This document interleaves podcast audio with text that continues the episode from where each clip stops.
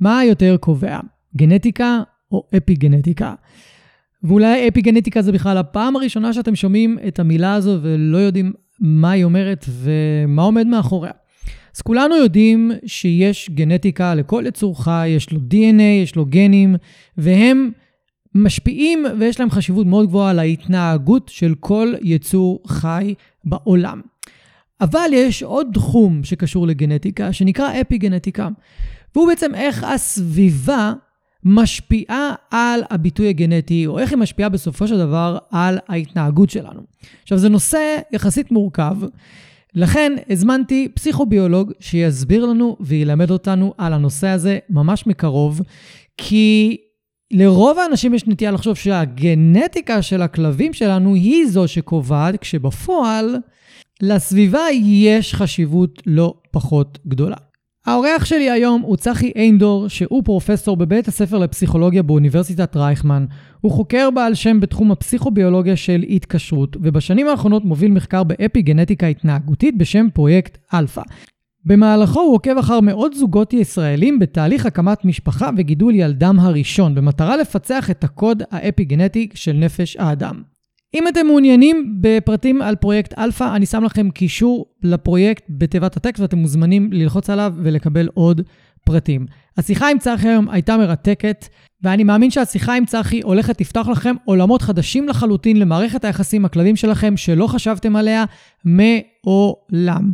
אז יאללה, פתיח קצר ואנחנו אומרים שלום לצחי.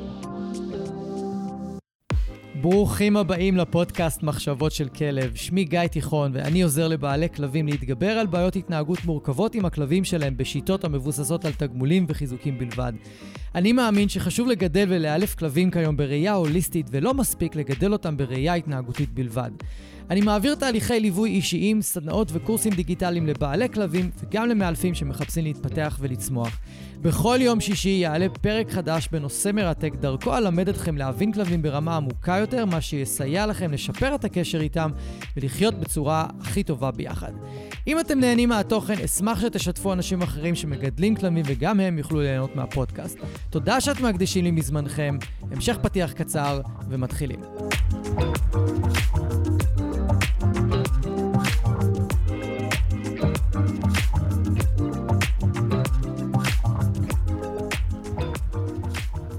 אהלן צחי, ברוך הבא לפודקאסט. מה קורה גיא? שמח להיות. מעולה, מעולה, גם אני. ניסינו תקופה להיפגש, להקליט את הפרק, אנחנו סוף סוף מצליחים. תכף אני אתן, אה, אתן לך להסביר בדיוק מה, על מה אנחנו הולכים לדבר, וככה תיתן הקדמה על הנושא, ונכניס את המאזינים, את המאזינים שלנו לעניינים לאט לאט. אני אגיד ברמה האישית שהנושא של אפי גנטיקה הוא מאוד מאוד מאוד מעניין, הוא מרתק, הוא רלוונטי לכל תחום בחיים שלנו, גם לנו מן הסתם, בתור בני אדם, בתור, במיוחד שאנחנו ילדים אולי, כן. אה, ואני אשמח שתוך דרך הפרק נוכל לעזור למי שמאזין להבין איך התחום הזה משפיע גם עליו בתור בן אדם, גם על הכלב שלו, כלב שלה, ונעזור לאנשים אולי גם, אה, אתה יודע, לעזור להם באופן כללי לחיות בצורה יותר טובה, כי זה בהחלט יכול להשפיע. לגמרי. אז בואו נתחיל מלהסביר בפשטות קודם מהי אפי-גנטיקה ולמה, ולמה היא חשובה, למה חשוב שנכיר אותה. אוקיי, אז בואו נתחיל ממה היא לא. כל אחד מאיתנו, אנחנו, כלבים שלנו, נולדים עם uh, קוד גנטי. קוד גנטי אחראי להפעלה של כל מה שאנחנו. זה אומר, האופן שבו אני מדבר וחושב כרגע איתך, הרגשות שאנחנו חולקים, ההתנהגויות, מרקם העור שלי, שלך, צבע הזקן, או היעדר השיער, כל דבר נקבע על ידי הקוד הגנטי. הקוד הגנטי בפועל מייצר סימפוניה של טריליוני תהליכים לנו בתור בני אדם בתוך 37 טריליון תאים, והסימפוניה הזאת יוצרת את מה שאנחנו. אותו גנטיקה מגיעה מהרגע שיש לנו ביצית מופרית, לנו ולכלבים זה בדיוק אותו תהליך, כולנו יונקים, והיא לא תשתנה עד שארית חיינו, עד הנשימה האחרונה. בהנחה שזה נכון, זה אומר שהיה צריך להיות גורל אחד קבוע, כי הקוד הגנטי הוא הקוד הגנטי והוא לא הולך להשתנות. ואותם רגשות ואותם מאפיינים שיש לי, כי זה הגנטיקה שקיבלתי מההורים שלי, והגנטיקה השונה שלך, וזה נכון, אה, שוב, לכל דבר חי, כמעט. אז זה היה צריך להיות גורל קבוע. הם צריכים להיות עם אותה אישיות שנולדנו ולא להשתנות במהלך החיים. עובדתית, מתוך הניסיון שלנו בתור, גם בתור בני אדם, וגם בתור אנשים שמגדלים בעלי חיים, אנחנו יודעים שזה לא לגמרי עובד במציאות, כי ישנם תהליכים שאנחנו מכירים שמשנים אותם. לדוגמה, יש באזור הדרום שבו אני גר, לא מעט כלבים שיכלנו להגדיר כפוסט-טראומטיים. בעקבות uh, אזעקות, הרעשים, נפילות הרקטות, הם לחלוטין משנים את ההתנהגות שלהם. עכשיו, mm. איך יכול להיות שעם אותם גנים בדיוק, שלא השתנו בשום צורה, ההתנהגות שלנו משתנה, כי הגנים אחראים לכל דבר שאנחנו עושים. כן, צריך להגיד ש, ש, שביטוי גנטי שווה ביטוי התנהגותי, נכון להגיד את זה? או ביטוי... אחראי לביטוי של הכל. כן. כאילו, בסוף הביטוי הגנטי, ההפרדה שאנחנו עושים בין נניח החלק הפסיכולוגי של הנפש, מי אני וכולי, וההפרדה שאנחנו עושים. היא לא בהכרח הפרדה שקיימת. כל אחד מהתהליכים שיש, ניקח לדוגמה רגש, שאני יכול להעיד על עצמי, אני בעל חרדה נמוכה, ואדם אחר יכול להעיד עליו שהוא חרדה גבוהה, שלכאורה זה מאפיין פסיכולוגי. וגם על כלב. יש כלב חברתי יותר וכלב חברתי פחות. מצד, אה, מצד שני, כל, ה, כל התהליכים האלה בסוף הם תהליכים שמובלים על ידי כוחות אה, ביולוגיים. יש מערכת סטרס שפועלת והיא יוצרת את התחושה של חרדה, היא יוצרת את האקטיבציה של פחד, היא יוצרת עד כמה אני מחובר חברתית, הכל מונחה תהליכים ביולוגיים. ואם זה נכון, אז כל התהליכים האלה בסוף מונחים על ידי פקודות של כל גנטי שמייצר את כל הדברים שאנחנו צריכים ומפעיל את הגוף. כאילו, אתה אומר שאם אם היינו, אה, זאת אומרת, אם הקוד הגנטי זה היה הדבר שקובע, אז היינו פשוט נשארים אותו הדבר. עם לא. אולי עם שינויים מאוד מינוריים, כאילו, אבל היינו נשארים אותו דבר. מבחינה התנהגותית, מבחינה מחשבתית. לגמרי. ככה היינו נשארים. היינו צוברים אולי כמה מוטציות במהלך אה, חיינו, אבל זה, השינוי לא היה ניכר. אז uh, המשפט uh, העברי uh, שהגורל קבוע, כאילו, והרשות נתונה, היה לנו גורל קבוע. היה לנו גנטיקה שמכווינה אותנו, יכלה להיות לנו אולי אשליה של בחירה חופשית, אבל היינו קבועים, כי אנחנו יושבים על אותו קוד שקובע מה שאנחנו, וגם תנודות קלות, היינו תמיד חוזרים לתלם ונשארים אותו דבר. עובדתית, אנחנו רואים בהתנהגות שזה לא עובד ככה. כן. ואז השאלה מה, מה יש בנוסף. ובשני העשורים האחרונים, אחד המחקרים הראשונים שאנחנו מקבלים עליו עדות הוא 2004, זאת אומרת פחות משני עשורים אנחנו מקבלים עדות שיש כנראה משהו אחר. המשהו האחר הזה זה שכבה שיושבת מעל הקוד הגנטי, ולכן היא נקראת אפי גנטיקה, אפי זה מהמילה היוונית מעל. רכיבים, כימיים, שמתיישבים על הקוד הגנטי. איזה רכיבים? כימיים, רכיבים כימיים יושבים מעל הקוד הגנטי, שהם מולקולות כימיות. והם מורים לקוד איך וכמה לעבוד. ולכן אני ואתה יכולים להיות, וסביר שאנחנו די זהים בכל הגנטיקה של סטרס. אבל ההבדל ביני ובינך יהיה בהפעלה של המערכת, עד כמה היא מופעלת. אני גר באזור עוטף עזה, רק קצת צפוני ממני. כן. אני נחשפתי ב-20 שנה האחרונות ל... בוא נגיד מתח פוליטי כזה או אחר, ואתה פחות. ולכן המערכת צריכה להיות מספיק אה, גמישה כדי להתאים לסביבה שבה אנחנו חיים, והגמישות הזאת נעשית על ידי רכיבים שהם ברי שינוי, שגורמים למערכת הסטרס שלי לפעול באופן יותר רציף, אה, פחות, אה, פחות להירגע, אז זה בקטע הישרדותי לגמרי.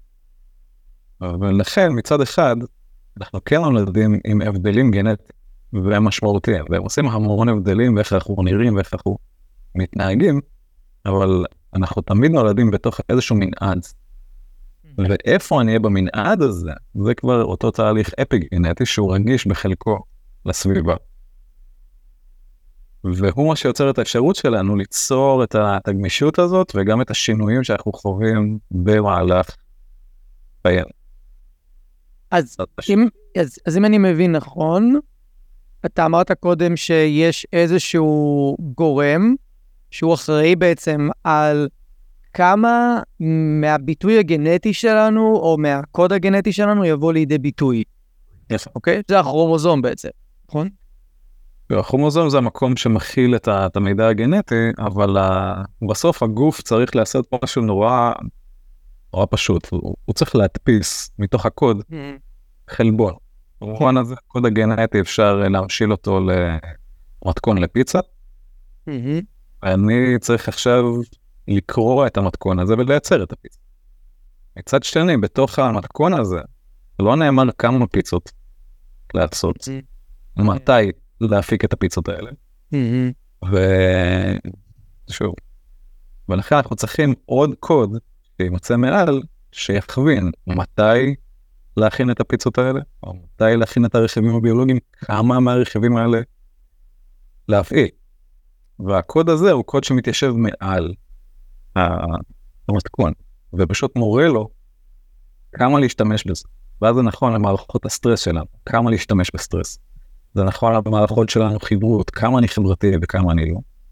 והכל בשאיפה של להיות הכי מותאם לסביבה שבה אני, אני גר. אז מצד אחד זה מקדם הישרדות, ומצד אה, נוסף זה יכול לקדם את היכולת שלי לרבייה. מצד שני, לשינויים האלה לעיתים יש מחיר.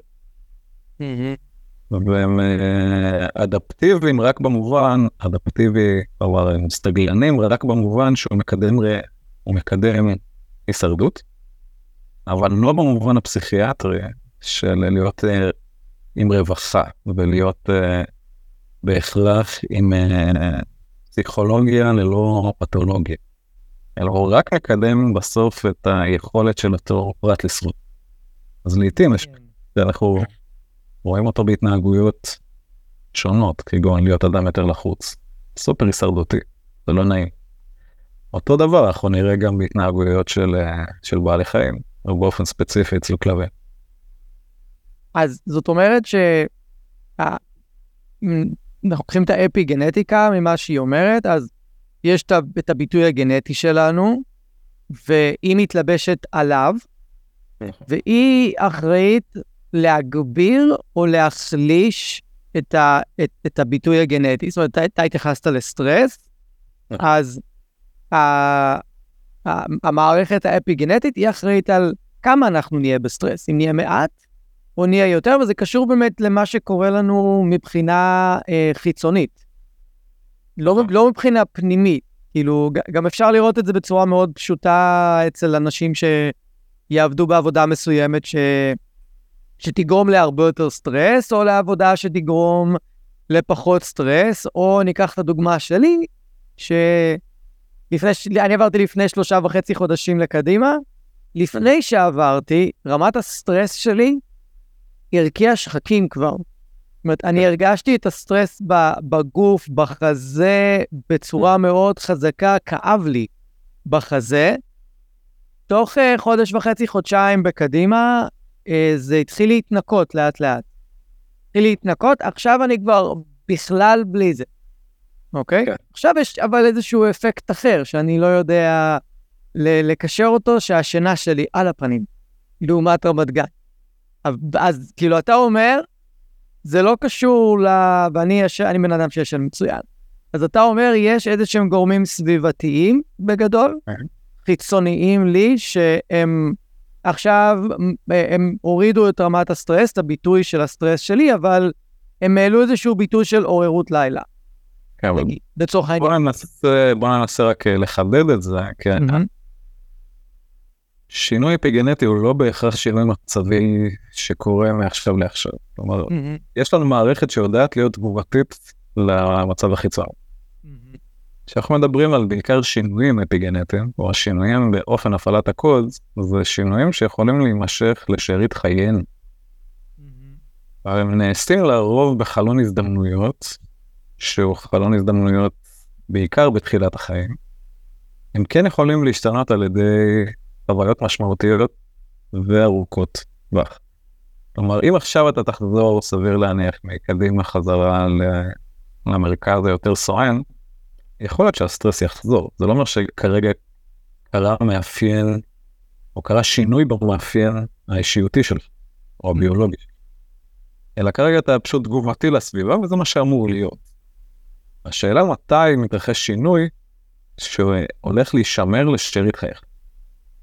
וזה יכול להיות דרך חוויות משמעותיות, שהגוף ילמד שגיא עכשיו חי באזור אחר, שווה לי לשנות את המאפיין כדי להתאים את זה. זה קורה אחרי רצף של, אה, של אינטראקציות שהוא לא קצר, אנחנו לא יש, ישירות מתאימים את, אה, את עצמנו. ובגילאים יותר מאוחרים אנחנו משמעותית פחות גמישים לשינוי. כן. משתנים, אבל לא כמו שאנחנו מעוצבים בתחילת אה, חיינו.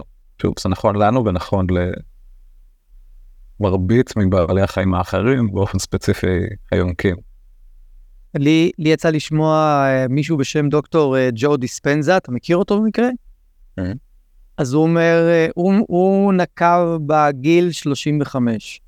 שעד גיל 35 אנחנו עוד ממשיכים להתעצב, כמובן שזה לא על היום שהפכנו ל- להיות בני 35, אבל פחות או יותר כן. סביב היום הזה, ואחרי הגיל הזה הרבה יותר קשה לנו אז ההתבגרות של... להתעצב. הגוף פשוט הפך להיות מה שהוא, ויותר קשה לשנות. אה, זה נכון במובן מסוימת שאנחנו נכנסים, גיל ההתבגרות שלנו באופן ספציפי בתור בני אדם. הוא נמשך עמוק לתוך שנות ה-20-30. יש שם שינויים. מבחינת הגמישות של השינוי, שלוש השנים הראשונות אצלנו בתור בני אדם הן סופר קריטיות. זה מקביל, להבדיל, לחודשיים אצל אה, כלבים, למשל. וזה מקביל ל-48 שעות אצל מכרסמים. זאת התקופות העיקריות שבו העיצוב משמעותי מתרחש, הוא מתרחש בחלונות ההזדמנויות. בואו בוא ניתן רגע כדוגמה, כדוגמה מחקרית אחת. נעשה, אנחנו יודעים להגיע לרמה שנקרא אינדיקטור אפיגנט, כלומר רכיב אפיגנטי שיושב איפשהו על הגן. ואנחנו מפענחים, יכולים לפענח ברמת המאות אלפים. אז אם אנחנו בודקים כמה רכיבים השתנו במהלך אה, חיים, אז אם אנחנו בודקים את זה נניח בין גיל 0 ל-5 ואחר כך בין גיל 5 ל-10, השינוי או כמות השינוי זה הבדל אסטרונומי. בין גיל 0 ל-5 חצי מהאינדיקטורים משתנים. באותו מאמר זה היה, הם בדקו 400 אלף ו-200 אלף אינדיקטורים השתנו. זה כלומר הבדלים רובסטיים בשינויים שמתרחש מלידה עד גיל 5. מגיל 5 עד גיל 10 השתנו בסך הכל 2,000. וואו, היסטרי של, אה, של שינוי. זה לידי ביטוי. זה, זה, אנחנו יכולים ל, לראות את זה גם בהתנהגות שלנו, שלדוגמה קל לנו מאוד לרכוש שפה בגילאים צעירים, ואם תתחיל ללמוד שפה בגילאים מאוחרים, אתה תמיד תהיה, נעים לומר, עילג, לא לא יהיה לך מבטא, אתה לא תמיד תוכל להפיק את הצלילים. ויש לנו חלונות הזדמנויות שבו אנחנו מוצבים. והחלונות האלה שהם רלוונטיים לנו, והם רלוונטיים לבעלי חיים אחרים, וזה משליך על תהליכים. מה זה? סליחה. כל היונקים תכלס, יש להם את החלון הזדמנויות של, שמותאם למין שלהם, ש... נכון.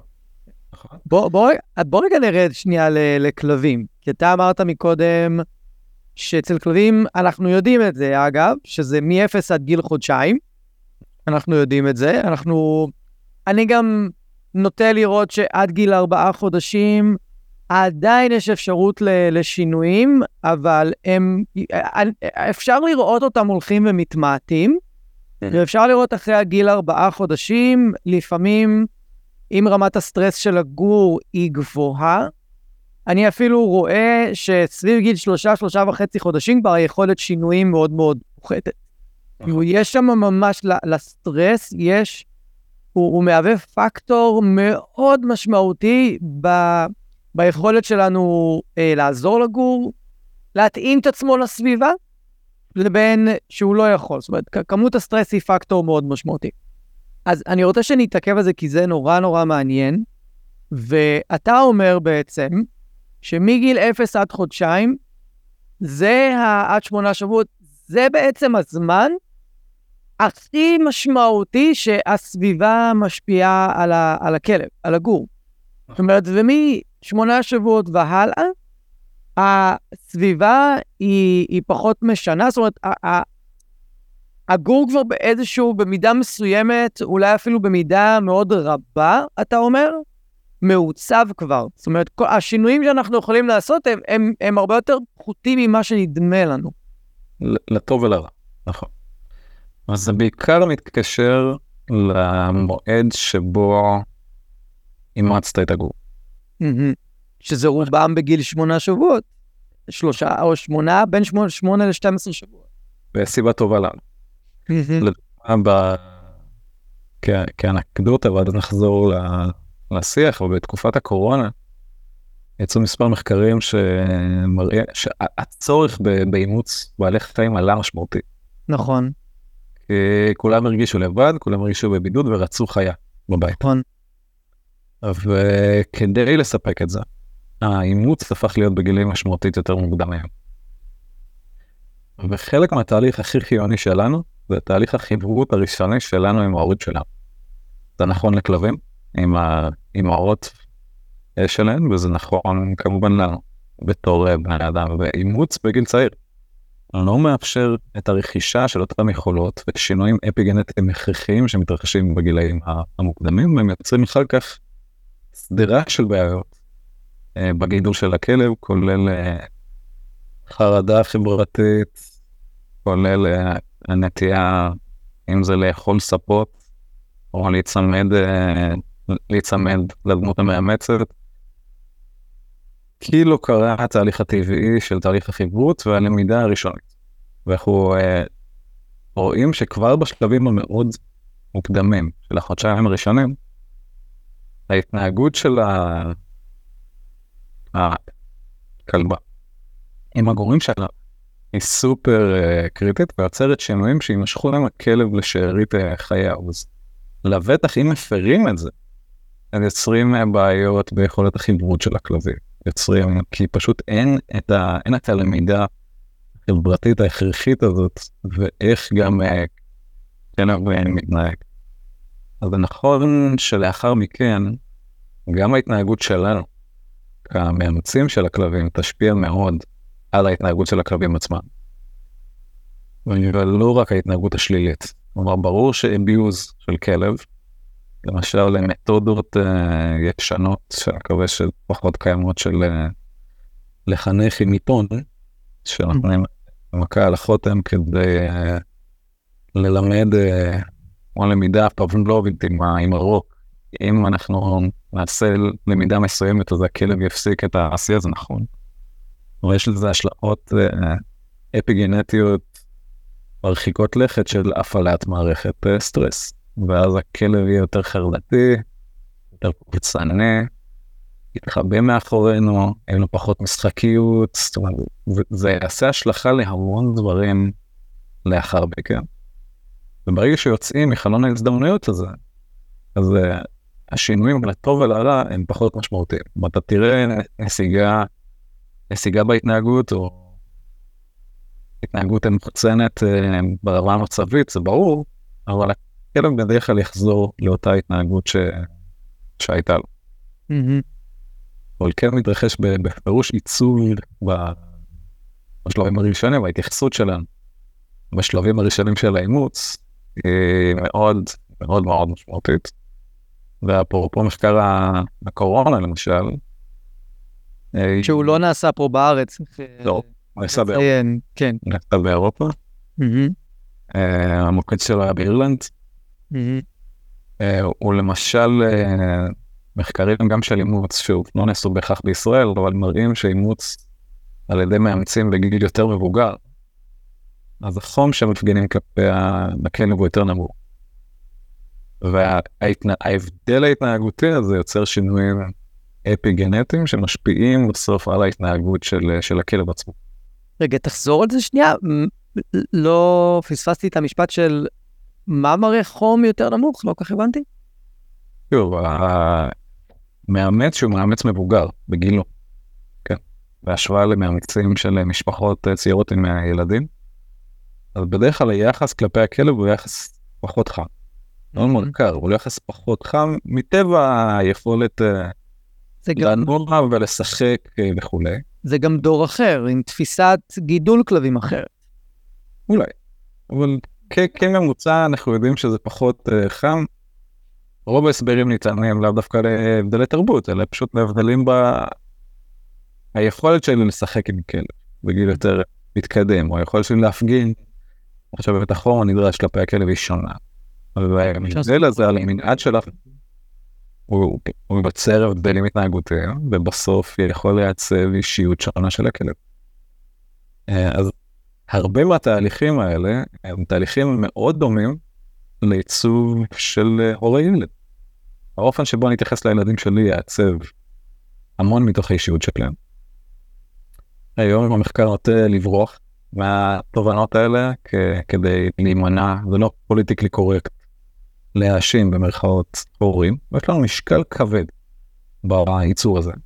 כפי שכמעט אותם תהליכים וכמעט אותם מנבאים שיש ביחס שלי לילד שלי, ומה זה יעשה על עיצוב האישיות שלו, זה מתרחש בקשר שלי עם כלב.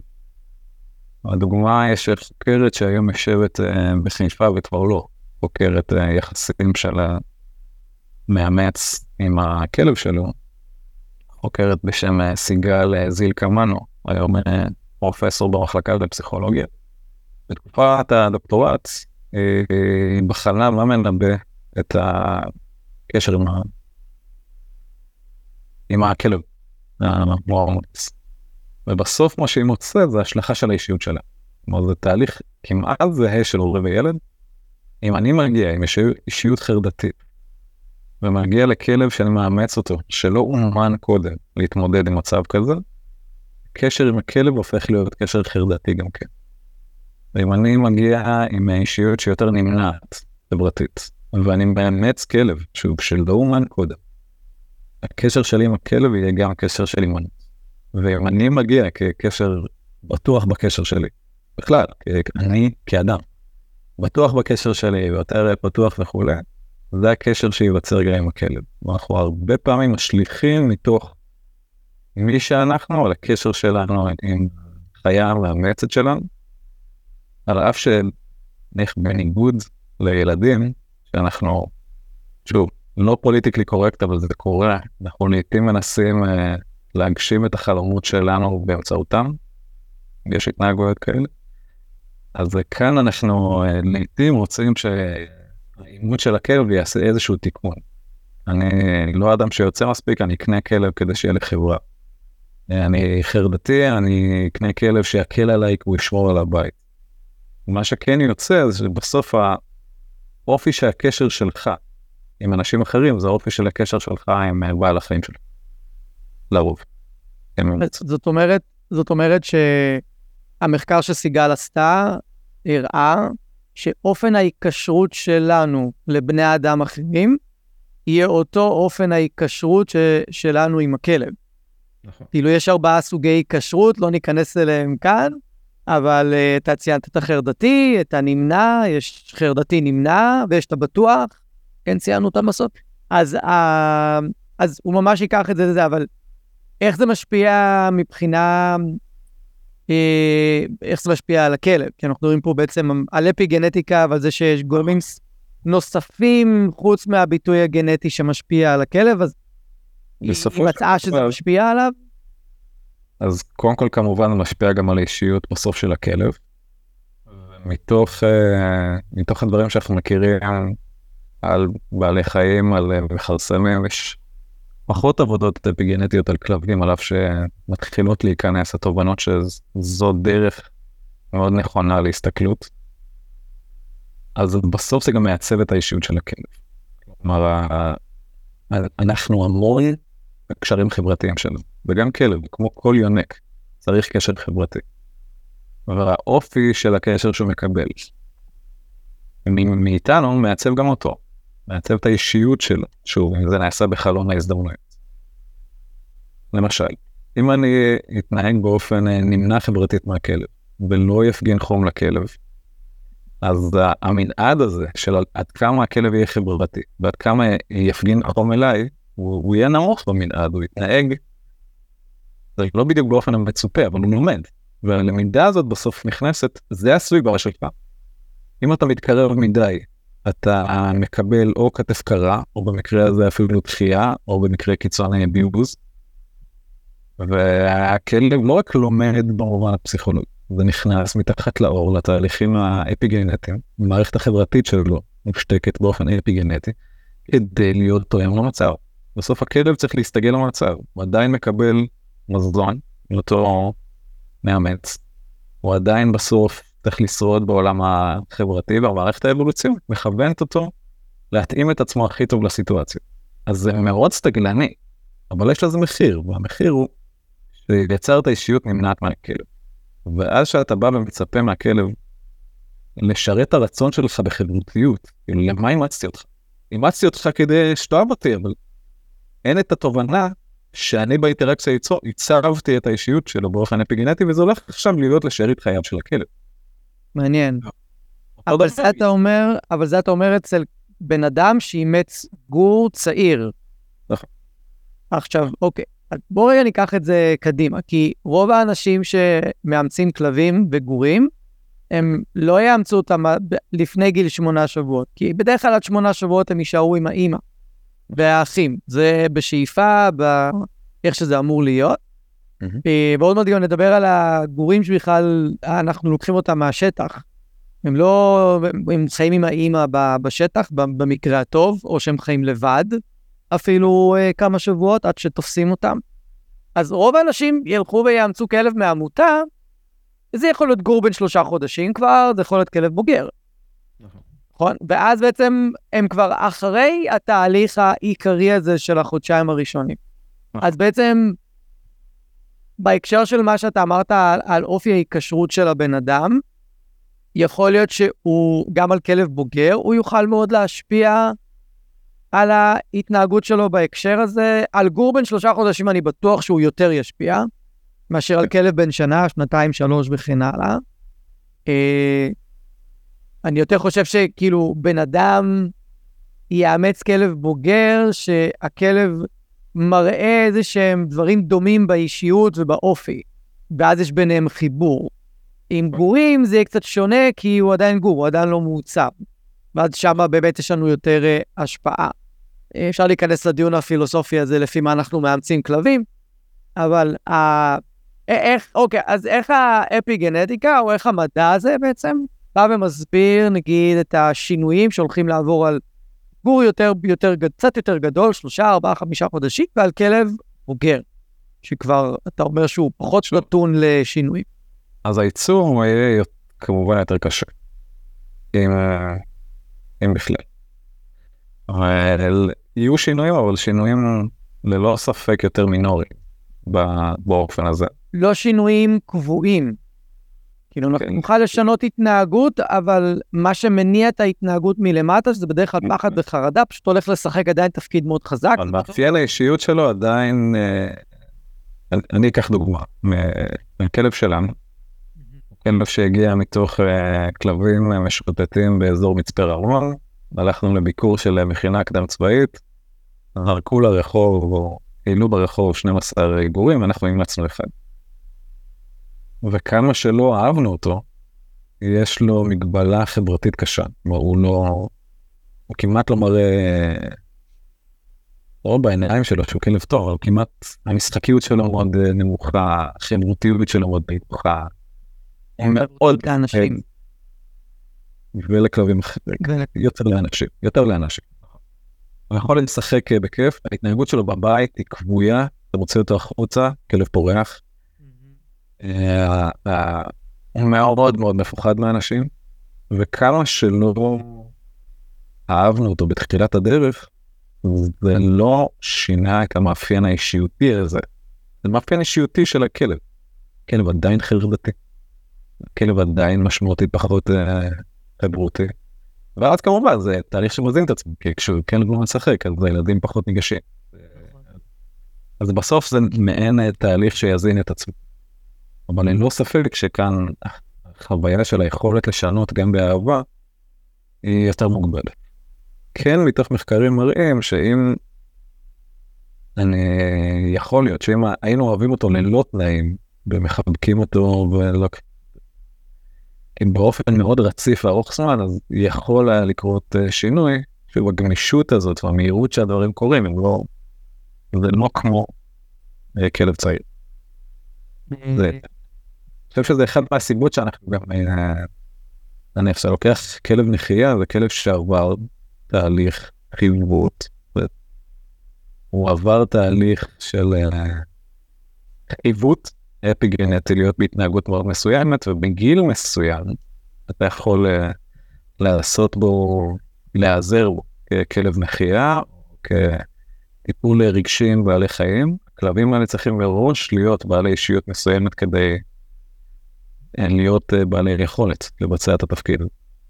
כלב צעיר היה פשוט uh, מתעצב בהתאם לדמות שמעצבת אותו ואז היה קשה לעשות איתו תהליך טיפולי. כן. לוקח כלב בוגר. זה, זה גם לחיוב וגם לשלילה. חשוב לציין לגבי כלבי נחייה שעדיין בערך 50% מהם נופלים. למרות החיווט ולמרות אפילו ההכוונה הגנטית על הגזע ולאופן שהם עדיין אה, רובם נופלים. אז אני רוצה רגע להתעכב עוד קצת על העניין של אה, אנשים שמאמצים גורים, אוקיי? Mm-hmm. Okay? ו... אבל לא גורים לפני גיל חודשיים, אלא שלושה, ארבעה, חמישה חודשים. אז מתוך מה שאתה יודע ומה שאתה מכיר ממה שראית במדע, כמה חשיבות יש לה, כי הזכרת מקודם את הנושא של אה, סוג ההיקשרות של הבן אדם לאנשים אחרים, יהיה אותו סוג היקשרות לכלבים, שזה מרתק בעיניי, זה כאילו פותח עכשיו אה, עוד אה, פרק שלם או עוד נושא שלם שהייתי רוצה להיכנס אליו, כי זה באמת מרתק. אה, אז כמה באמת זה מבחינת המדע זה נורא משפיע, אוקיי? ומה היכולת שלנו לשנות מבחינת ה... ה... בגילאים האלה, היותר צעירים? אז בכלל צריך לזכור שהמאמץ הוא כבר כנראה בגיל בוגר. כן. אנחנו, ולנו יהיה יותר קשה להשתנות. Mm-hmm. ואנחנו שליחים הרבה על הקשר הספציפי, אבל אף שאולי בכלב בוגר אנחנו לא נשנה את האישיות של אותו כלב. כלב כמונו יודע להתמודד בקשרים מסוימים בהתנהגות מסוימת. לדוגמה, אנחנו יודעים שיש לנו בקשר החברתי שלנו אדם שעוד פעם לא יודע לקרוא אותו, הוא לא ברור לי, אני יודע להימנע ממנו. אז גם הכלב לאו דווקא ישנה את המאפיין האישיות שלו, אבל הוא ידע להתנהג איתי בצורה מאוד מסוימת. כלומר, הוא יכול להיות חברותי וכולי, אבל אם הוא ילמד שאני אשדר ב vibe אחר, אז הוא יוכל אה, להסתגל גם אליי ולהתנהג באופן שונה. ואז השאלה האם זה יכול להשתנות, זו שאלה מאוד רלוונטית והיא משמעותית יותר רחבה, כי זה האם גם אנחנו יכולים להשתנות. אז האם אנחנו באינטראקציה עם הכלב יכולים להשתנות. אז כמו בכל דבר, זה צריך להיות תהליך ארוך זמן. תהליך שבו אתה לומד ומקבל משהו מתוך ההתנהגות עם הכלב. והחוויה הזאת לאורך זמן כן יכולה לשנות גם אותנו וגם אותנו.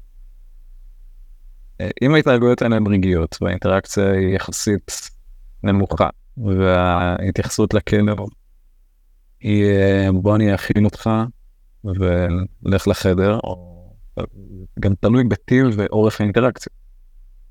אז אם, אם לא עלינו המחקרים מראים שכמות, ניתן לך להמר, כמות זמן האיכות שלנו הם הילדים שלנו ביום, בתור אנשים בוגרים. מה, מה ממוצע אז אם אתה רוצה לנחש? כמה זמן? זמן האיכות של אדם מבוגר עם הילד שלו היום? ילד רק שאתה עם. הילד, בלי שום דבר אחר.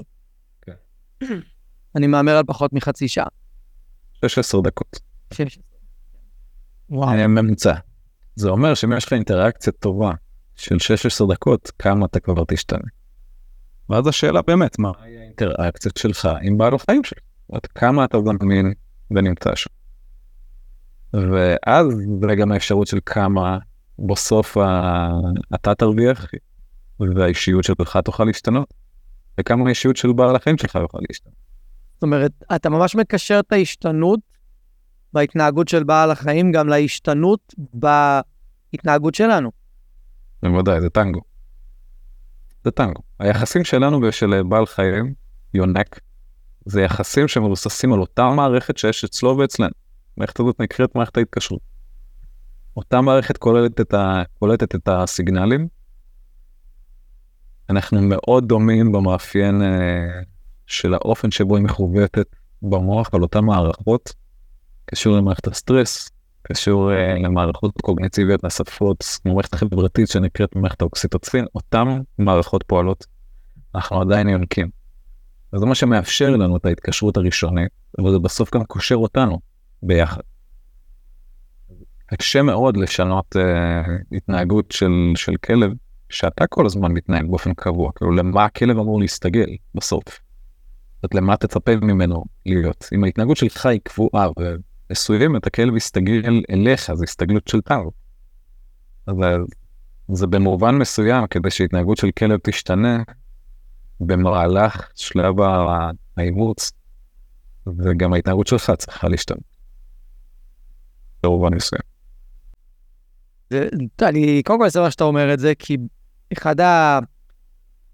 אחת הציפיות של הרבה בעלי כלבים היא שהכלב שלי ישתנה ואז אני אשתנה. אומרת, אני, שהכלב שלי יראה שינוי, אני אראה שינוי. זה כמו שלפעמים בין בני זוג זה יכול להיות. לא, קודם שהוא ישתנה ואז אני אשתנה. זה לא עובד, אנחנו ממש, זה נורא חשוב שאמרת את זה, כי אני כל הזמן אומר לאנשים שאני פוגש, בעלי כלבים וזה, אם אתה לא תשתנה, אם את לא תשתני, הכלב שלך לא ישתנה. חד משמעית. חד משמעית. עכשיו, אה, יש עוד איזה משהו מעניין שאתה אה, אמרת בתוך זה, אני שנייה אה, אזכר. אה, לא, אמרת לי את זה לפני, אז תגיד לי אם זה קשור כאן, אמרת את זה לפני שהתחלנו להקליט. לגבי נוירוני מראה. אז אם אתה, אם אתה אומר שאותה מערכת היקשרות אצל כלבים ואצל בני אדם עובדת אותו דבר, מהמם. ויש לנו נוירוני מראה שבעצם מאפשרים לנו לחקות את מה שאנחנו רואים בסביבה. אז יכול להיות שהכלב יחקה את סוג ההיקשרות ש... שאני משתמש בה, ואז הוא בעצם מאמץ כל מיני תכונות שלי, למרות שאולי זה לא הטבעי שלו, כאילו זה יכול לקרות דבר כזה. במובן מסוים, כן. כלבים יכולים לחכות הבעות, הם יכולים לחכות אה, רגשות. זאת אומרת, אה, לדוגמה, אולי הדבר הכי בסיסי, גם כלבים נדבקים בפיוק. כן. למשל. זה אומר שיש אה, את אותו תהליך של, אה, בזה נוירוני מראה. אנחנו, כדי להגיב באופן, אנחנו יצור חברתי, גם הכלבים וגם אנחנו, המקור שלנו זה להכות. להכות, לנו זה היה נקרא ציידים מלקטים, היינו בקבוצה. המקור של כלבים זה להכות זאבים, וגם שם היכולת החברתית, היכולת לנוע בחברה וליצור, היו הודות לאותם תהליכים של אני יכול לחקות אותך וככה אנחנו יכולים לפעול ביחד. לדוגמה, אם אתה מפחד ואני אלמד לחקות את ה... גם את הרגש שאני מרגיש, אז שנינו, כאילו, יש סיבה שאתה מפחד, קרה משהו. אז אם אני אדבק ממך, אני לא צריך להיחשף לגירוי ושנינו ננצל. אז התהליכים האלה עובדים במנעד שלם של אה, של רגשות, וזה עובד גם בינינו לבין uh, בעלי החיים שלנו.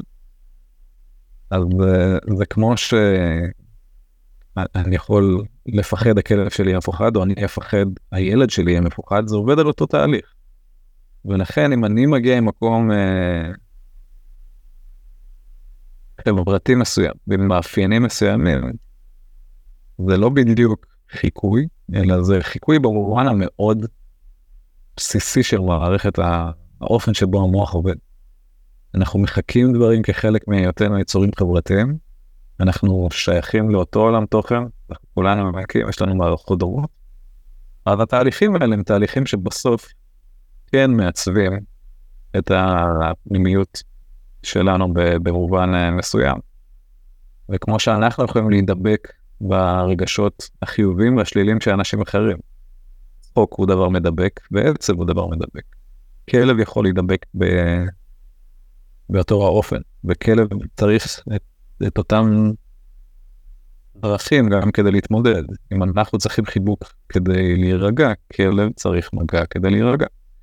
אותם תהליכים שבסופו של דבר יוצרים את האישיות שלנו, יצרו גם את האישיות שלהם, וזה לגמרי טנגו. יש. אתה תתנהג באותו אופן, כלב שלך יתנהג באותו אופן. אתה תשתנה לאורך זמן, הכלב ישתנה. אי אפשר לצפות שהכלב ישתנה. זה, זה לא יהיה יחס של אה, כבוד כזה. אני הזכר אלפא, אתה תשתנה, עד שאני אקבע, אקבע אחרת. אוקיי, okay, מעניין. מאוד מעניין. אז אתה בעצם מציע לאנשים, כדי להבין את הכלב שלהם יותר טוב, להבין את עצמם יותר טוב, ומה מפעיל אותם, מה מפעיל רגשות אצלם, איזה מערכת היקשרות יש להם. זאת אומרת, ממש תכירו את עצמכם יותר טוב, תבינו את הכלב שלכם ברמה יותר גבוהה. או בצורה מסוימת, הכלב הוא המראה שלכם.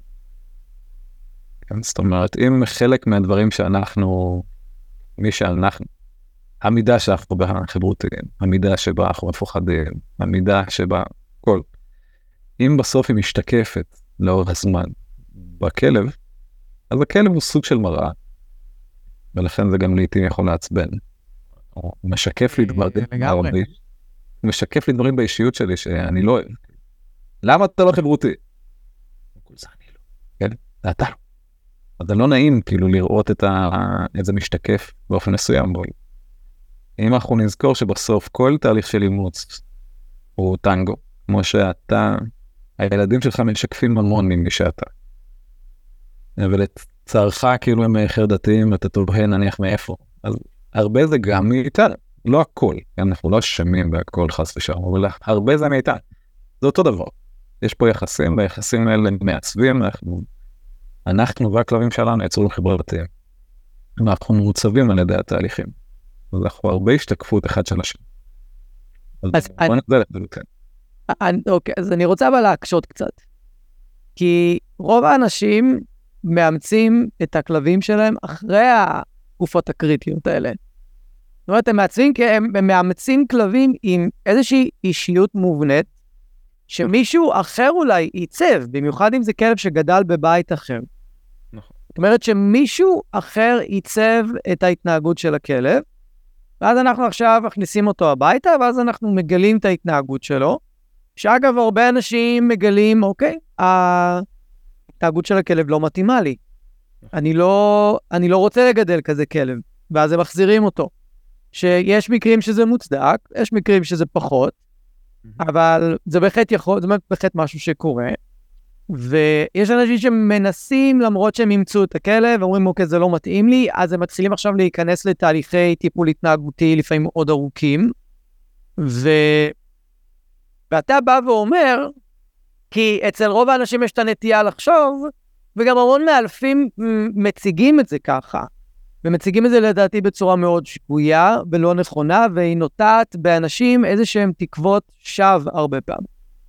של נעשה את האילוף, נעשה את הטיפול ההתנהגותי והכלב ישתנה לגמרי. אוקיי? בואו אנחנו נשנה את, ה, את, ה, את ההתנהגות שלו והוא יהיה משהו אחר. ואני בא ואומר, כלומר, לא, אני לא משנה את האישיות של הכלב באילוף או טיפול התנהגותי. אני משנה את היכולת של הכלב להתמודד עם סיטואציות מסוימות. זה מה שאני עושה, אבל המרכיב האישיותי שלו יישאר, כי יש אנשים שמפחדים שנשנה את האישיות של הכלב. אני תמיד אומר להם, לא, אני לא משנה אישיות של כלב, אני מלמד אותו להתמודד עם מה שיש לו כבר, בצורה יותר טובה עם העולם, ויש מקומות שזה מצליח, ויש את האחוז מקרים שלא מצליח בכלל. הכלב כבר בא עם איזשהו סט מסוים, שאי אפשר כמעט לשנות אותו. יש לי עכשיו איזה שני, שני מקרים כאלה, ובאמת, הכלבים ברמות חרדה עצומות. כן. עצומות. אי אפשר, אי אפשר, היכולת שלנו לשנות שם היא כל כך מזערית. ממש. אז איך, איך שמה שני הדברים נכונים. מתייחס לזה? לכלבים הבוגרים שאנחנו מאמצים, שבאים כבר עם הסט הזה. ואז יש את הסט שלנו שמתנגש, משתלב, whatever. אז זה שני הדברים נכונים. זה נכון שכשיגיע כלב בוגר, כמו שיגיע בתהליך של אימוץ, אם נאמץ ילדים מעל גיל שלוש, המון מתוך הדברים שיש להם זה trajectory מאוד מסוים שיהיה לנו קשה הרבה יותר לשנות מאשר בגיל יותר מוקדם. זה נכון כמובן לאותם חלונות גם אצל, אצל כלבים. האישיות שלי תשתקף אצל האישיות של הכלב כשגידלתי אותו, גיל לא לגמרי ינקות כמובן, אבל שגידלתי אותו בגיל צעיר. כשמגיע כלב מבוגר זה כמו שאנחנו נכנסים עכשיו לזוגיות. לבת הזוג יש את הזוג שלי, אם ניקח דוגמה, יש את האישיות שלה. אבל יש את שלי, ועל אף שאנחנו 25 שנה ביחד, זו שאלה טובה כמה השתננו, ושאלה טובה כמה התהליך הזה של הטנגו יצר, אה, יצר שינוי. אז אני מסכים שכאשר מאמצים אה, כלב בוגר, יש את האישיות, ולכן גם יש את ההתאמה באישיות. יש דברים שהולכים יחד ויש דברים שלא. והמנעד של השינוי, כמו שאתה אומר, הוא יהיה, כלב יהיה תגובתי, זה לא שהוא לא יהיה תגובתי, הוא עדיין בעל חיים. אבל אה, זה לא בהכרח שהאישיות שלו תשתנה, שוב, לטוב ולרע. אם יש כלב מאוד פעלתן ושמח, אז לרוב הוא יישאר מאוד פעלתן ושמח, על אף שאתה לא הדבר הכי חברתי ever. ודבר כזה יכול בתהליך גם אה, לשנות ולהתאים לך. מה שאתה אומר, שאתה לוקח כלב שעבר הרבה בחייו, והוא אה, סופר אה,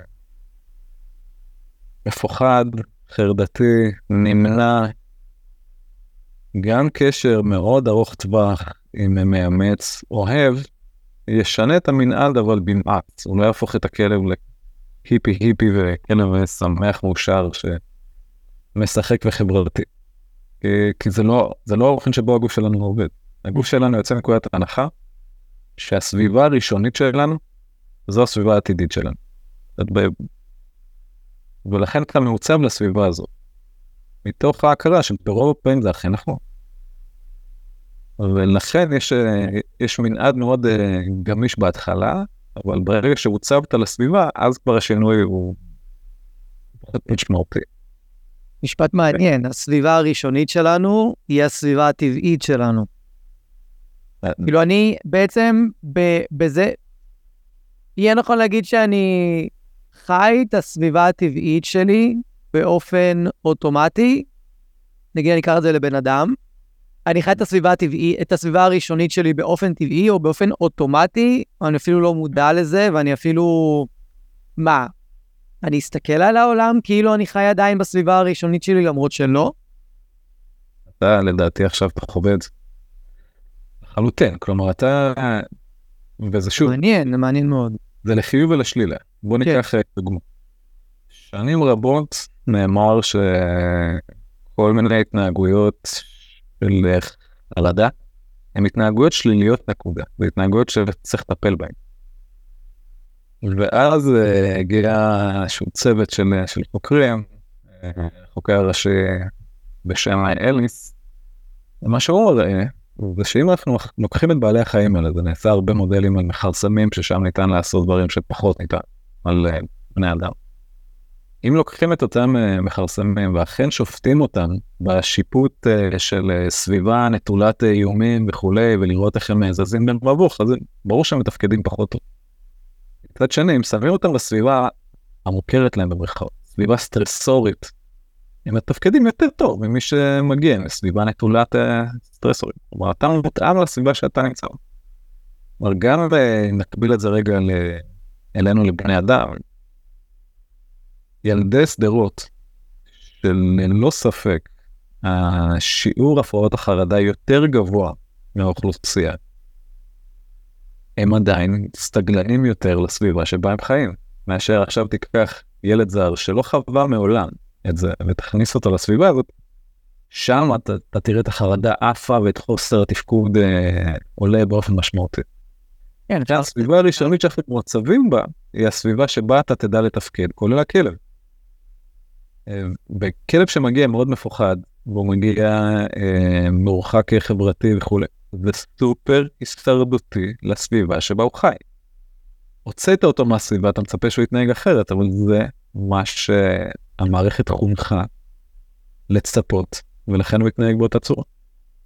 אז השינויים האלה, ברגע שהציפייה הזאת עוצבה במאפיין העניין, במאפיין, גם לנו וגם לכלבים, היא הופכת להיות אה, מורכבת, כי לא ככה עובד, אה, עובדת האבולוציה, לא עיצבה אותה בצורה הזאת. כן. מה, זה מתחבר לי ישירות לכלבים, לכלבים מדבריים. כלבים שאתה באזור שלך רואה אותם הרבה, הם משוטטים, הרבה עמותות, אה, או שהם מגיעים לעמותות, חולים, פצועים, גורים, בוגרים, בכל מיני דרכים.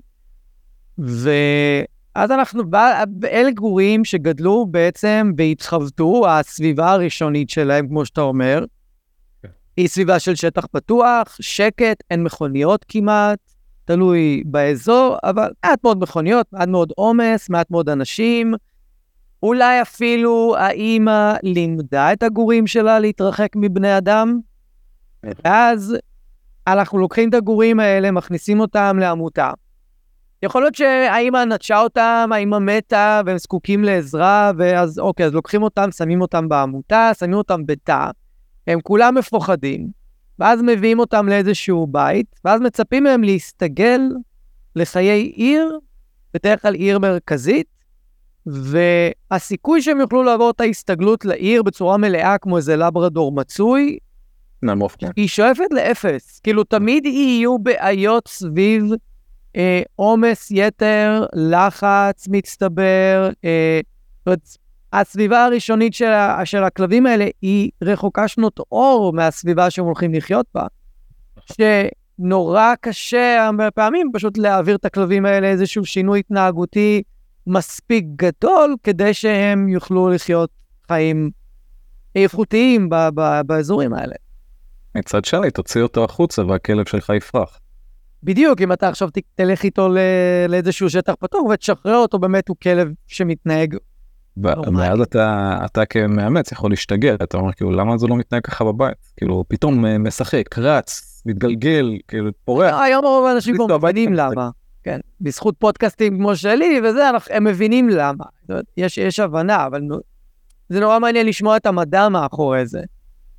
אז אותם תהליכים שמעצבים לסביבה הראשונית. כלומר, מתוך ההנחה שאתה צריך לשרוד בסביבה מאוד מסוימת, אתה זה אנחנו והכלב שלנו, אנחנו מוצבים לסביבה הראשונית שבחיים. הסביבה הראשונית זה ההורים שלנו, הסביבה הראשונית זה השטח שבו אנחנו חיים, ושם זה המאפיין שיוצר לנו גם נוחות. את הרווחה. נוחות במובן של רווחה. אני זה לא זר לי, אני מבין את זה ויכול להתמודד. וכשאני מוציא אותך מאזור הנוחות, אז uh, אתה נכנס למקום בעייתי.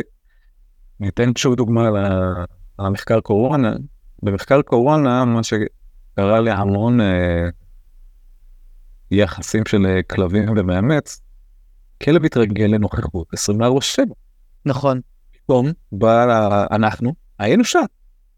ולעיתים הוא פרח וכיף וכולי, ואז שהסתיימה הקורונה וחזרנו לעבודה, ראו הרבה פעמים חרדת נטישה אצל הכלב. כאילו פתאום חוזר ואוכל לך את כל הרהיטים, התחיל לעשות צרכים, או כל מיני דברים כאלה ש... מה קרה לכלב? וזה חרדת נטישה.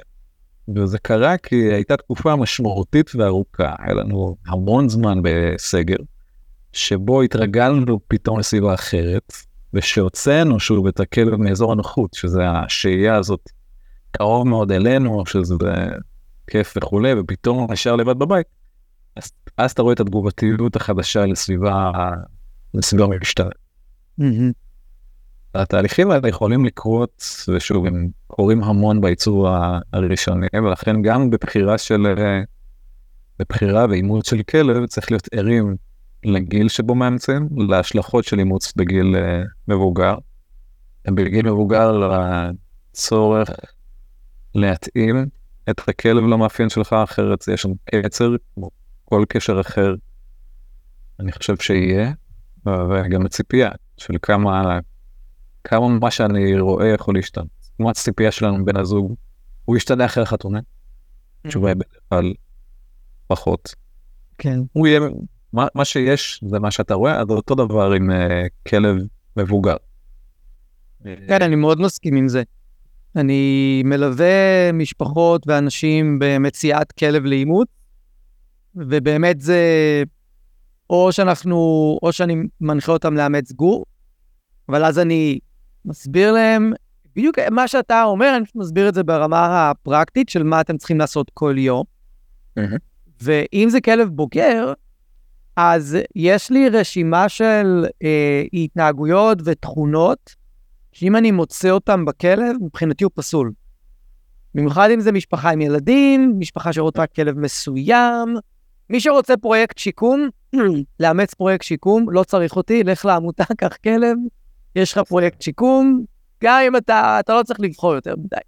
אבל מי שרוצה לאמץ כלב ושיהיה לו נחת, אז הוא ממש חייב לעבור על כל התכונות האלה, כי מתוך ההבנה שהיכולת לשנות, אם היא קיימת, כרוכה במאמץ עילאי מצידנו, והיא, או שהיא לא קיימת. זאת אומרת, אין שם את הפוטנציאל שינוי, כי, כי זה פשוט לא מה ש... לא, לא האישיות ה...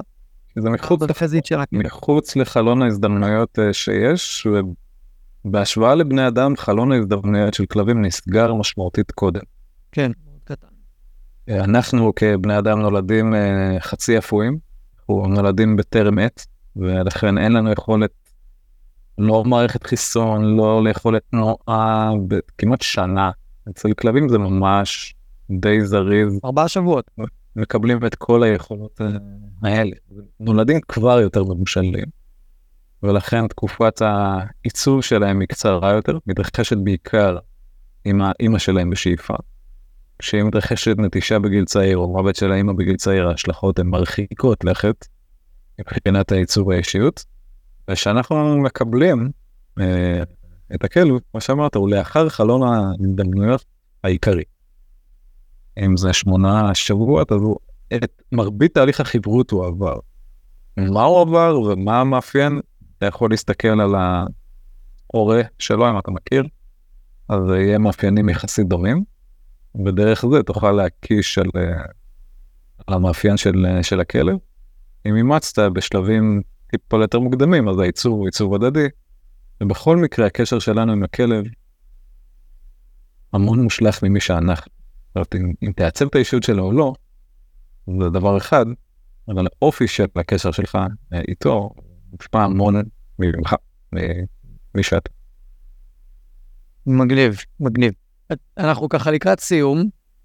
אה, אני אשמח שנסכם ב... תגיד לי רגע אם אני מבין נכון, אם קלטתי נכון את, ה... את ההבדלים, או יותר נכון, מה בין גנטיקה ומה ב, בין אפי גנטיקה, אוקיי? Mm-hmm. יש את הגנטיקה, את הקוד הגנטי שלנו, שאיתו אנחנו נולדים. גם כלבים, איתו הם נולדים. אוקיי? זה איזשהו אה, סט בסיסי של... אה, שאיתו נולדנו, בין אם זה המראה שלנו, ההתנהגות שלנו, מערכת החיסון שלנו, מערכת העיכול שלנו, אפילו ברמה של מה מערכת העיכול שלנו תאהב לאכול יותר, אפילו איזה אוכלוסיית חיידקים סביר להניח תתיישב לנו במעי פחות או יותר, זה, זה, זה משפיע. ואז, ה, איך שהסביבה הראשונית שלנו מעוצבת, אז היא בעצם או תגביר או תוריד את מה שכבר קיים בנו, נכון? זאת אומרת, היא לא, היא לא תייצר משהו חדש. נכון, אנחנו נולדים לתוך מנעד. מנעד, אוקיי, כן. זה מנעד שיכול להיות מנעד חברתי, אתה יכול להיות מפה לפה, אתה לא תהיה מחוץ לזה, מתחת לזה, כי זה הגנטיקה שלך, אבל בתוך המנעד אנחנו די גמישים. הס, הסביבה תכתיב את המנעד. זאת אומרת, אם אני... אם אני... הסביבה תכתיב איפה אתה על המנעד. זאת אומרת, בסוף איפה אתה תהיה בתוך המנעד הזה. אז אם אני אדם שהוא, וזה נכון, שאני לא כזה אדם חברתי, אני יותר אינטרוברט. ב- אני מאוד חברתי, אני פשוט לא אוהב להיות במצבים חברתיים מאוד מאוד גדולים. מהמם. אז ההתנהגות שלי במקומות חברתיים שאני בקושי מכיר אנשים, אני, זאת אומרת, הביטוי שלי, ההתנהגות שלי תהיה יותר שקטה, יותר כזה בצד, אני יותר אחפש את מי שאני מכיר. אבל אם אני נמצא עם המשפחה שלו, עם חברים מאוד קרובים, אז שמה אני הרבה יותר אה, מדבר, משתתף, מעורב, זאת אומרת, יש הבדל מאוד משמעותי, וההבדל היחידי כאן זה פשוט הסביבה. אבל אני לא אהיה פתאום מסמר המסיבה או, או האירוע, גם אם אני אהיה עם אנשים שאני מכיר ואוהב, כי זה לא בקוד הגנטי שלי. נכון, מצד שני עדיין הסביבה הראשונית שלך, ובדרך כלל סביבה הורית, עיצבה את המנעד, או עיצבה את המקום שבו אתה הבנתי. חברותי כן או לא. האם יכלת בסביבה אחרת להיות מעט יותר מוחצן, או אפילו יותר מופנם? התשובה היא ככל הנראה כן. אז זה נכון לנו ונכון גם אה, לכלבים, אפילו שמדברים ברמת הגזע. אז יש גזעים שאנחנו יודעים שהם יותר או פחות ממאפיין אישיות מסוים, עם מאפיין יותר אלים, או אפילו מאפיין יותר חברותי, אז יש מנעד שהוא הגנטיקה. אבל בתוך הגנטיקה הזאת, המפגש עם הסביבה הראשונית יקבע איפה אתה עומד בפנים. אז זה נכון שיש סוג של גורל, אבל הגורל קובע רק טווחים, הוא לא קובע מה נהיה. מה נהיה זה המפגש עם הסביבה הראשונית שלנו. מעניין. אני חושב, אה, אני חושב על זה שאני ג'ינג'י, ותמיד אמרו לי להימנע משמש, להימנע משמש, להימנע משמש. כאילו זה מה ש... סליחה, זה מה שאומרים לג'ינג'ים. כן. אבל ההורים שלי, כשאני הייתי ילד, כל הסופי שבוע שלנו היינו בים. היינו בים. בגלל זה אני שזוף בידיים, וכאילו בראש, וגם לאורך הזה אני נמצא ב... ב... הרבה בשמש יחסית בעבודה שלי. הייתי המון המון בשמש במשך שעות, במשך אה, ש... שנים, סליחה. וכאילו לא הקשבתי להנחיה הרגילה.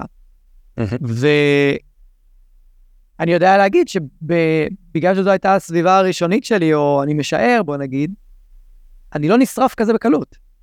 אני אשרף, אבל לא בכזה קלות. כן. כאילו, תגיד לי אם זה איכשהו קשור.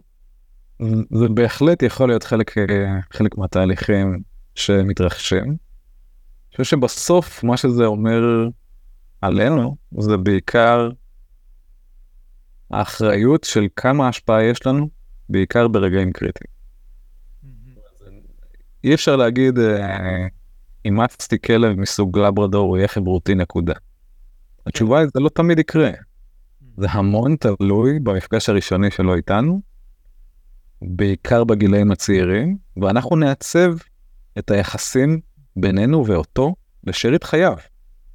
אז ההכרה של זה, של אה, יש חלון הזדמנויות, אתה צריך להיות בו נוכח. אתה צריך, זה עבודה, זה לא קורה, לבד. אם אתה תיקח כלב לברדור עם המנעד הזה, ואתה תצא שעות ארוכות מהבית ותשאיר אותו לבד, אז הוא יהיה מאוד נמוך במנעד החברתי שלו. יחסית כמובן, באותו מנעד, כאילו עדיין כן יותר חברותי. מצד שני, אתה תהיה שם, ותשחק, ותאהב, ו... אז על המנעד הוא יעוצב לשארית חייו, שוב, על פני מנעד אחר. אז גם בתהליך הזה של, של אימוץ וחיה, יש לנו המון אחריות בסוף על מה שאנחנו מתנול... מתלוננים עליו אחר כך. זאת אומרת, על אה, זה לא מה שציפיתי. אז זה נכון שאם אתה מגדל כלב בוגר, אז יש בזה המון מן האמת. אבל זה לא מה שציפיתי שאימצת גור, אז תדע שזה בין השאר האופן שבו התנהג, וזה בין השאר ההשתקפות של מי שאתה. כן. תשמע, זה מתקשר ישירות ל... למה שאני מבקש מבעלי גורים שמגיעים אלינו לתהליכי אילוף. אני אומר להם, תקשיבו, אתם צריכים להשקיע במינימום ארבע שעות ביום עם הכלב. רק אתם והוא, ארבע שעות. כל זמן פחות מזה הולך להתנקם בכם אחר כך. יש גורים שאני רואה שהם או חרדתיים או מפוחדים, זקוקים להרבה יותר חשיפה וזקוקים להרבה יותר עזרה להתמודד עם העולם הזה. אני אפילו לא אגיד הם צריכים יותר. תשקיע חמש-שש שעות. אבל אנחנו חיים בעולם שאנשים עובדים מהבוקר עד הערב ואין להם את זה. ורוב הזמן הגור נמצא לבד, בין אם כי זה לילה ואנחנו ישנים או כי אנחנו בעבודה. אז זה חלק מ... בסוף, כמובן שאולי אתית אנחנו אה, נטען אחרת, אבל אתה מכניס בן משפחה. זה אחרת גדולה להכניס בן משפחה. כפי שאין ציפייה שתהיה עם הילד שלך רק ארבע שעות ותלך, אלא תשאיר אותו במסגרת. כלב הוא יונק, ילד שלנו הוא יונק, אנחנו כמעט אותן מערכות ומעוצבים כמעט על ידי אותם תהליכים. ולכן המחשבה שאני אשאיר כלב לבד והוא יהיה בסדר, תחשוב על זה באופן הקבלתי לתשאיר ילד לבד והוא יהיה בסדר. אם התשובה שלך לעצמך זה כן, אז אה, אוקיי. אבל ככל הנראה התשובה שלך תהיה לא, ולכן זו אותה הכרה. ובן משפחה צריך את אותם דברים, הוא יצור חברותי, מגיע מאותם עולמות תוכן, בדיוק כמו שלנו, מבחינת בעלי החיים הוא אחד מהכי קרובים, נשווה אותו לחתולים, למשל. עולם תוכן אחר לגמרי. כל היום? של, של כלבים, הוא אחד לאחד, ולכן... רגע, פספסתי משפט, מה, מה אחד לאחד? העולם חברות שלנו ושל כלב, המקור שלנו הוא מקור קהילתי, הוא מקור חמולתי, מקור שמגדלים את הילדים ביחד, הוא מקור של קשר כמעט של 100% בזמן בשלבים הראשונים של הורה וילד, הוא שונה למשל מאוד מעולם התוכן של אה, חתולים, ולכן גם האישיות שונה. כן. עולם התוכן הזה הוא מאוד קרוב לנו. כלומר, בעוד שנניח חתול הוא חיה שיכולה, בטבע, היא חיה סוליסטית במובן מסוים, והיא יכולה להתמודד לבד, ולא תראה, תראה איזה שינויים משמעותיים שאתה מתחיל, משאיר חתול לבד. כלב מאוד דומה לנו. יש לנו גם 25 אלף שנה של אה, אבולוציה משותפת. ושאתה משאיר כלב לבד, ההשפעות ארוכות הטווח יהיו כמו שתשאיר ילד לבד. זה אומר שזה לא משהו. וההכרה הזאת זה שאתה, גם כשאתה מאמץ כלב, אם אתה יודע שיש לך טיימינג לא טוב, כי רק התחלת עבודה חדשה, זה טיימינג לא טוב לאמץ. תאמץ את זה ב... יש חופש, לא יודע. אבל תעשה משהו שמתוך ידיעה שהתהליך חברות יכול להתקיים כמו כל יצור חברותי אחר, ואז אתה תפיק ממנו את ה... מהיחסים, את מה שאתה מצפה. כן. טוב, שמע, אני יכול להמשיך לשבת ולדבר איתך על זה עוד ימים שלמים, כי זה באמת מרתק מאוד מאוד מאוד, וזה גם מחבר את, ה... את המקום המדעי. לפעמים זה, לנו אין את המידע הזה בתור המאלפים, אנחנו לא חיים את העולם המדעי כמוך. ולך הדברים האלה הם מאוד מאוד ברורים, ואנחנו פשוט, זה איזשהו ידע שעבר מדור לדור, ולא בהכרח יש לנו את, ה, את הגושפנקה המדעית לדברים האלה. או שעדיין לא חקרו את זה, במיוחד אצל כלבים, מחקר אצל כלבים הוא יחסית חדש. אה, המחקר העדכני, בוא נגיד, המחקר הקוגנטיבי, לא מאיפה הוא הגיע. ואז זה, מאוד מעניין לשמוע את כל מה שאתה אומר על הנוירוני מראה ועל ה, על הסוג ההיקשרות. זה מאוד מרתק, זאת אומרת, אני, רק מהשיחה שלנו, אני לקחתי כמה נושאים מאוד מאוד אה, מהותיים, שאני הולך לבדוק ולחקור אותם כדי לראות איך זה משפיע, ולבדוק אם נעשו איזה שהם בדיקות כבר, או שאתם תצפיות או משהו כזה, אז אה, קודם כל תודה על זה. זה היה ממש מאוד מעניין, ואני מקווה מאוד שגם כל מי שהאזין זה היה לו מעניין באותה מידה. ו... אז אני רוצה להגיד תודה רבה שבאת להתארח. בבקשה. אה, היה שווה להתעקש. אני חושב שהמסר זה, זה לא נשמע טוב לעולם החי, אבל כולנו בני אדם. אז זה קשור גם לעולם התוכן של אה, אנחנו כולם מאותו, אנחנו כולם מאותו הדבר. כן. זה, בסוף זה משתקף בכל מה שנעשה לטוב ולרע. אני מסכים לגמרי. אני מסכים לגמרי. זה יפה שתורה רוחנית מתחברת עם תורה גנטית. אה, מעולה. תודה רבה, צבא. תודה רבה על האירוע. כיף. אני רוצה להגיד לכם שוב, תודה רבה שהאזנתם. אם אהבתם ואם נהניתם, אז שתפו חברים, שתפו מכרים, בעלי כלבים, תעזרו לי להפיץ את הפודקאסט הזה, אני מאוד מאוד אשמח. ותעשו פולו, כדי שהאפליקציה האהובה שלכם תודיע לכם. יום שישי היום, יש עוד פרק בפודקאסט מחשבות של כלב, ואני אפתיע אתכם עם נושא חדש ופרק חדש. אז אני מקווה שנהניתם היום, היה לי מאוד כיף לארח אתכם. אנחנו נתראה עוד שבוע, תהיו טובים לכלבים שלכם, תהיו טובים לעצמכם, ושיהיה לכם אחלה של סוף שבוע.